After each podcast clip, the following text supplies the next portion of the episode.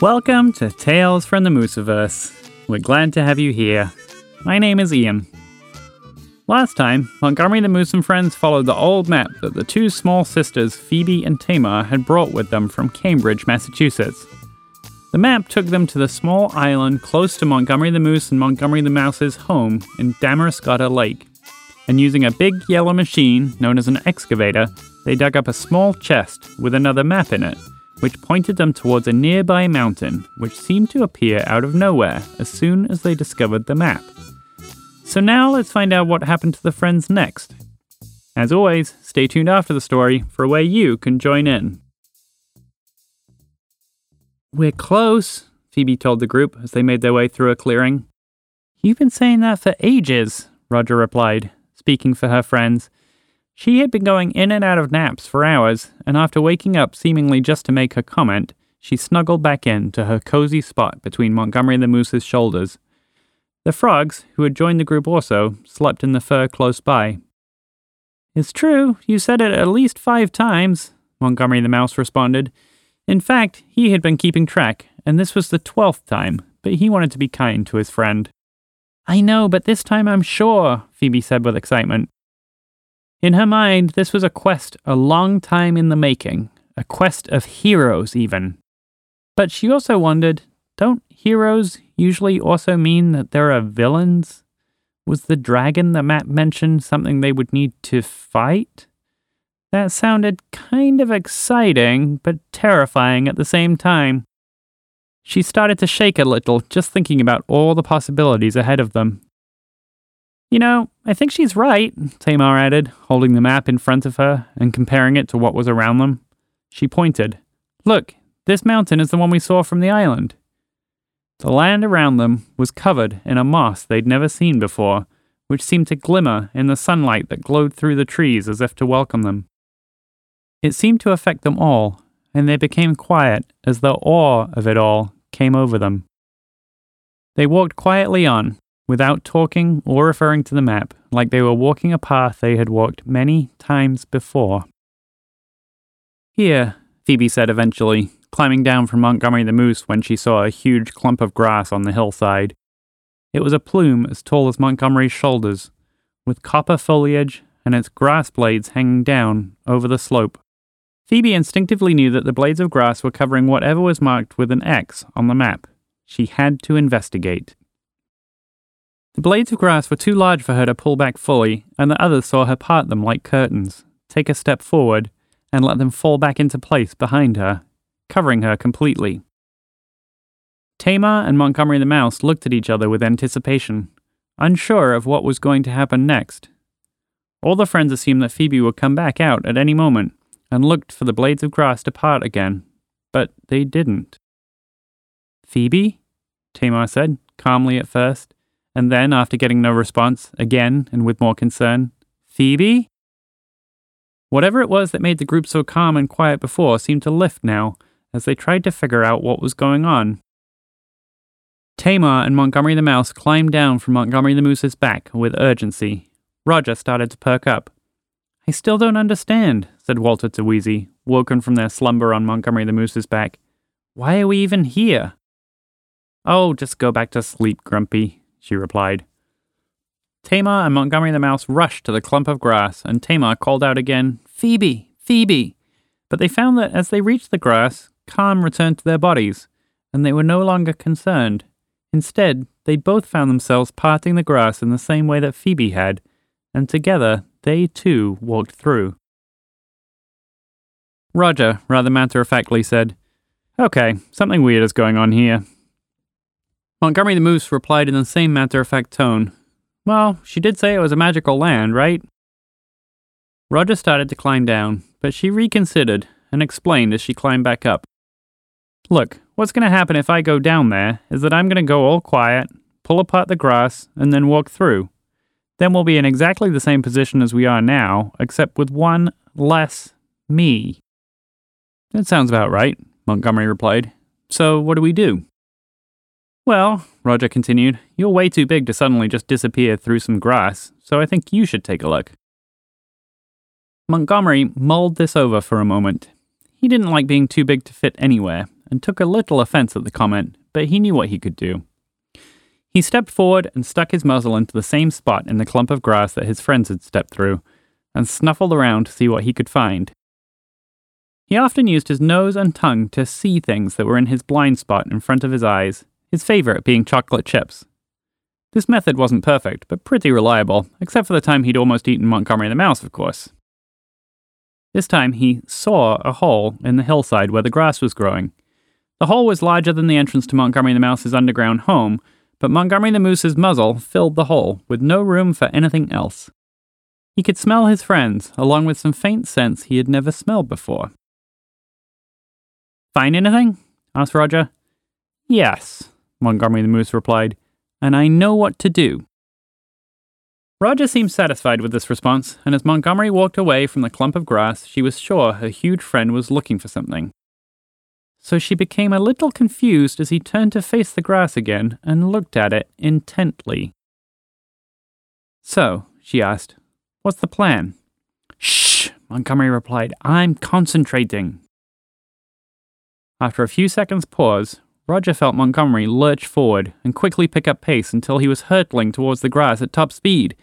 Roger heard some panicked sounds behind her and turned around to see the two frogs falling to the ground, thrown off by the moose's speed. Hey, said one. Quesadilla, said the other. She faced forward again and saw that Montgomery the moose's eyes were closed. Oh, this is going to end badly, Roger said to no one in particular, and decided now would be a good time to bail before the inevitable crash.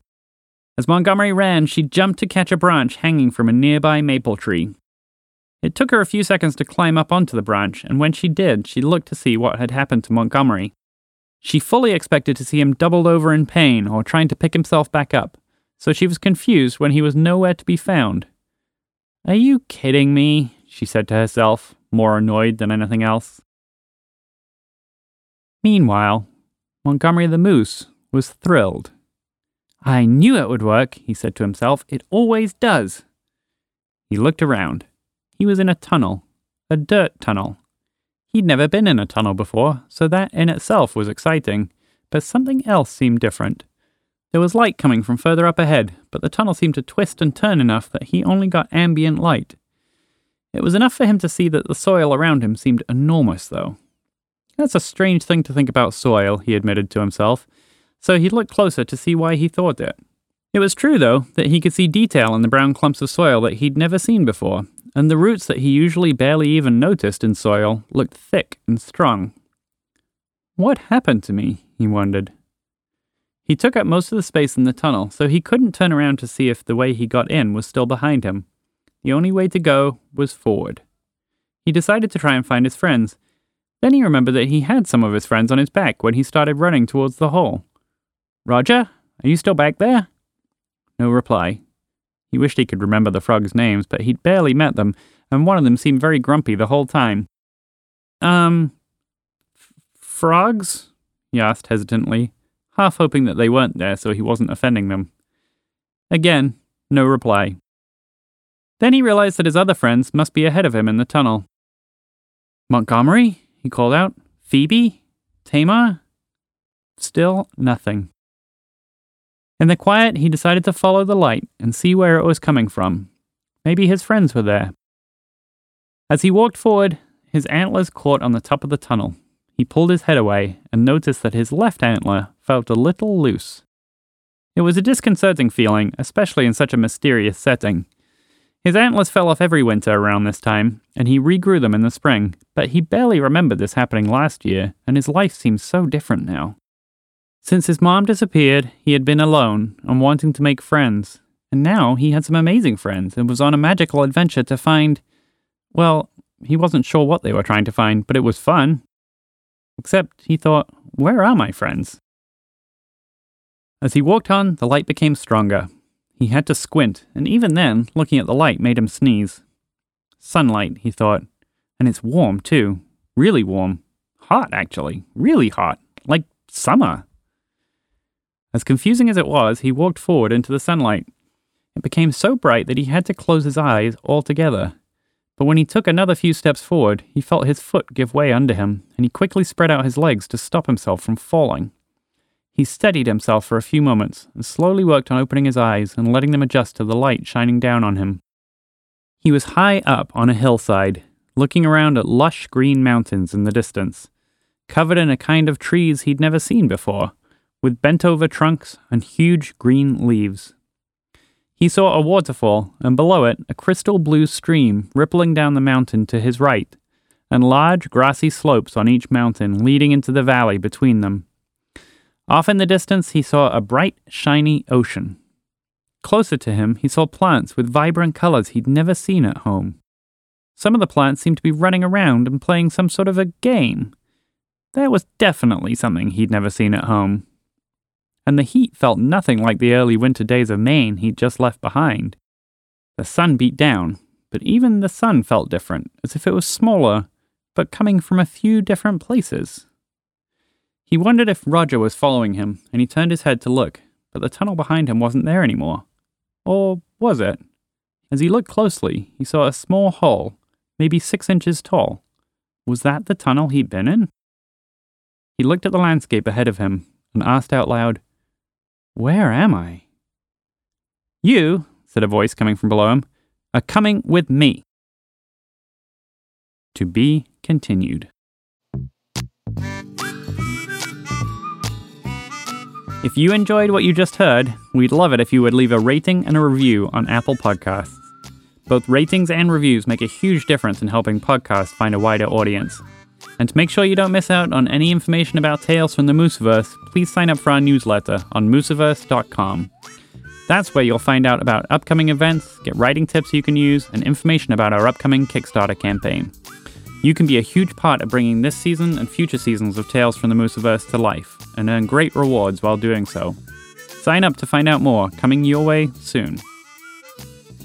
We recently received a great suggestion from Kenzie, who lives in Massachusetts. Kenzie suggested that Unpredictable Horse might have been trained in magic by a magical guinea pig. We would love to hear that story. Unpredictable Horse's origin will continue to unfold in Season 2, so if any of you would like to write the story of him being trained by a magical guinea pig, we'd love to include it on mooseverse.com and include a snippet right here on the podcast. Speaking of which, we'd love to hear your stories about any of the Mooseverse characters or any others you think would fit in the Mooseverse. You can record a story yourself on audio or video, or write it, or even send in pictures. We'll include some on our website, mooseverse.com, and we may even include a snippet on future episodes of the podcast. After all, the stories we tell and the stories you tell are all part of the Mooseverse. Thanks for listening. See you next time.